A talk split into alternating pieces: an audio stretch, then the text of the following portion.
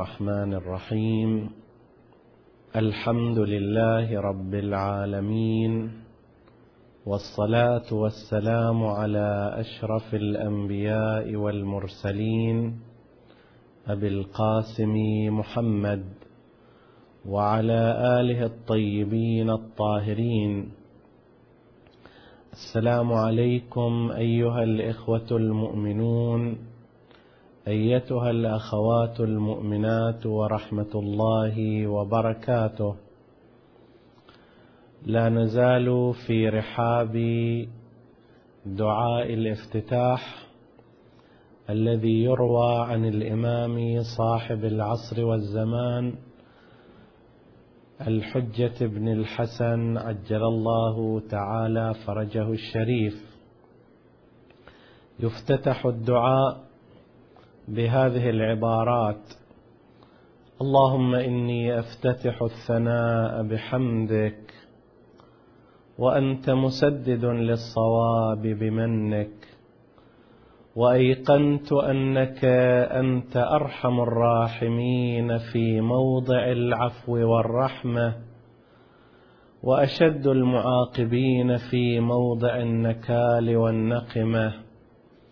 وأعظم المتجبرين في موضع الكبرياء والعظمة. اللهم أذنت لي في دعائك ومسألتك. فاسمع يا سميع مدحتي. وأجب يا رحيم دعوتي. وأقل يا غفور عثرتي. فكم يا إلهي من كربة قد فرجتها.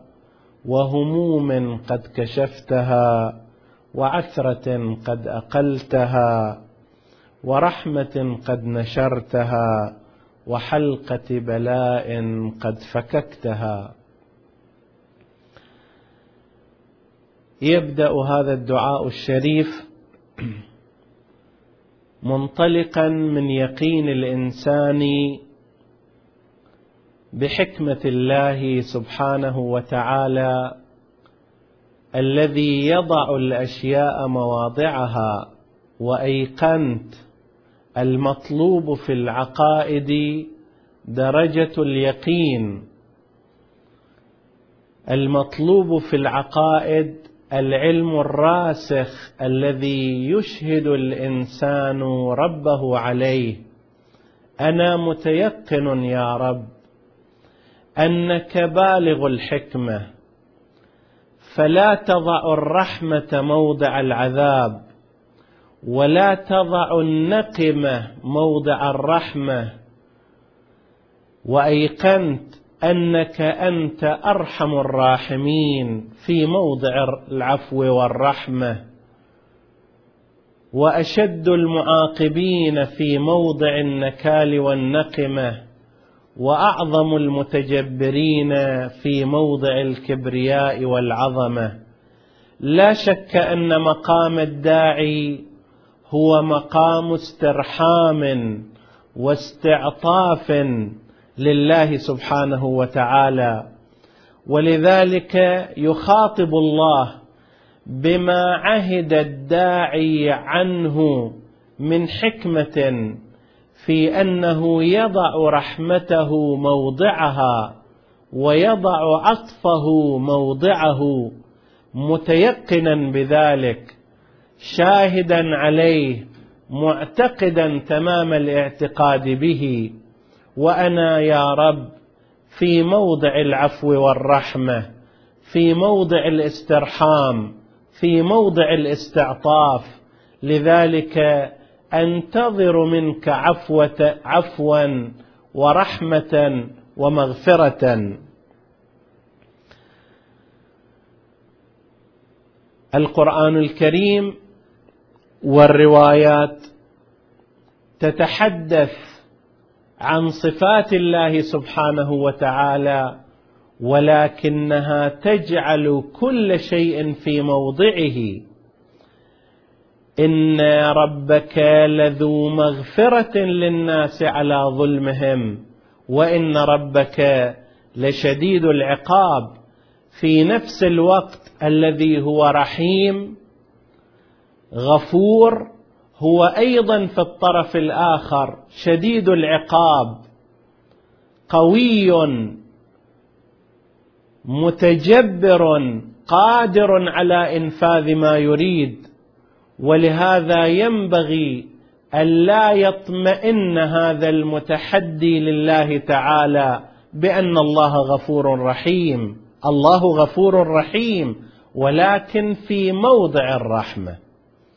أما عندما يتحدى العبد ربه بالمعصية ويجاهره بالذنب فإن الدور حينئذ لا يكون دور العفو والرحمة لأن ذلك خلاف الحكمة.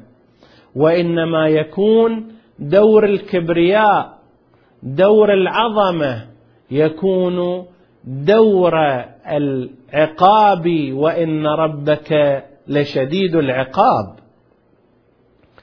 لهذا ما يمارسه بعض هؤلاء العباد الذين هم عباد تكوينا وخلقا ولكنهم متمردون نفسا وعملا. ينبغي عليهم أن يفكروا أنهم إنما يخادعون أنفسهم عندما يقولون إن الله غفور رحيم وإن الله رحمته وسعت كل شيء. نعم هو كذلك.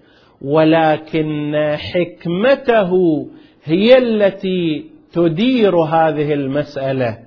تدير الرحمة وتدير النقمة وتدير الكبرياء فتضع كل شيء موضعه. فإذا كان هناك عبد مستعطف خاضع إذا كان هناك عبد مستغفر طالب فإن الحكمة تقتضي أن يعامله الله بالرحمة بينما إذا كان هناك طاغوت يعذب الناس أو ظالم يظلم العباد أو سارق أو متعد هذا يغرر بنفسه ويخدع ذاته إذا تصور أن الله بالنسبة له ولأعماله غفور رحيم. الله غفور رحيم ولكنه أيضا حكيم وبحكمته يضع هذه الأشياء مواضعها. فلا يلبسن الإنسان على نفسه هذه الأمور. وأيقنت أنك أنت أرحم الراحمين في موضع العفو والرحمة.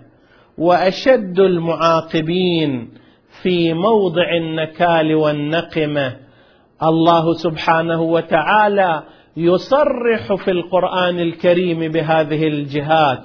يقول لئن شكرتم لأزيدنكم. ذلك مقام العطاء. ذاك مقام التفضل والإحسان. ولكن ولئن كفرتم إن عذابي لشديد. إذا كان الإنسان يتحدى ربه فلا ينبغي أن يخدع نفسه برحمة الله وإنما عليه أن يتذكر شدة عقاب الله ودقة حساب الله سبحانه وتعالى.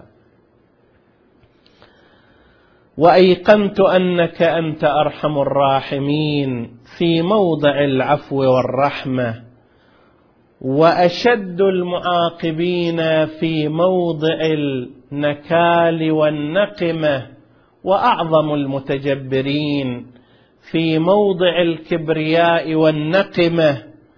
اللهم أذنت لي في دعائك ومسألتك فاسمع يا سميع مدحتي. يا رب كان ينبغي أن أستأذن والا أتجرأ في الحديث معك. أنت الرب المطلق أنت القادر المطلق أنت الإله العظيم. من أنا وماذا أكون حتى أخاطبك؟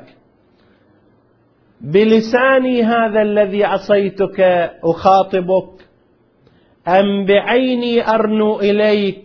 وقد أذنبت وتجرأت أم بماذا؟ لكنك يا رب أنت أذنت أنت تفضلت أنت تكرمت أنت دعوتني لكي أدعوك.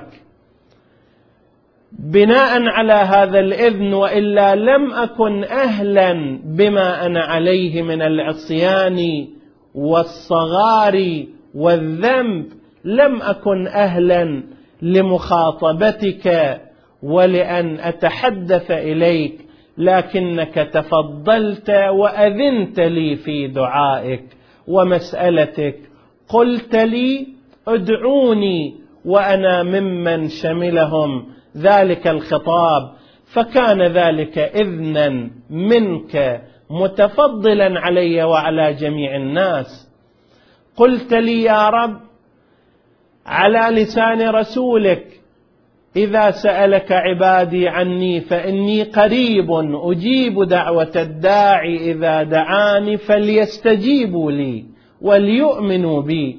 وقد استجبت إليك يا رب على مستوى أن أطلب منك وأن أتضرع إليك وأن أثني عليك. فاسمع يا سميع مدحتي. هذا ثنائي هذه مدحتي هذا حمدي هذا ثنائي عليك هذا توصيفي إياك مقدمة لطلبي. فاسمع يا سميع مدحتي وأجب على أثر ذلك يا رحيم دعوتي وأقل يا غفور عثرتي. فكم يا إلهي من كربة قد فرجتها؟ يبدأ الداعي الآن في تعداد النعم الإلهية عليه على شكل عناوين سواء تلك النعم المباشرة مثل الرحمة التي ينشرها ربنا مثل الرزق الذي يرزقه ويعطيه لهذا العبد ومثل الجهات السلبية إن صح التعبير وهي دفع البلاء. يدفع البلاء الذي يكون قد أحاط بالإنسان كإحاطة الحلقة الدائرية فإذا به ينجي هذا الإنسان من تلك الحلقة الابتلائية لكي ينعمه ولكي ينجيه. وهكذا فكم يا إلهي من كربة قد فرجتها. تحدق بي الهموم والمشاكل سواء كانت مالية أو أسرية أو اجتماعية أو غير ذلك. فتضيق بي السبل ولا أجد إلا ربي سبحانه وتعالى كاشفا لها ومفرجا لها فتفرج ذلك يا رب وتكشفه عني من دون أن يكون لي دور مباشر في في تفريج تلك الكربات. ليست واحدة ولا اثنتين وإنما كم من الكربات يا رب قد فرجتها. ولو أراد إنسان أن يحسب خلال سنة واحدة عدد الكربات والمشاكل والقضايا التي أحاطت به ثم فرجها الله سبحانه وتعالى ويسرها وسهل أسبابها لأعياه الحساب. فكيف إذا كان ذلك في جميع عمره؟ يبدأ الإنسان بالحديث عن مقدار النعم التي أنعم الله بها عليه فيبتدئ بتفريج الكربات ثم يعطف بعد ذلك على الهموم وسائر النعم الأخرى. نسأل الله سبحانه وتعالى أن يواصل نعمته علينا وأن يفرج عنا همومنا وغمومنا وكرباتنا بمحمد وآل محمد الطيبين الطاهرين. والسلام عليكم ورحمة الله وبركاته.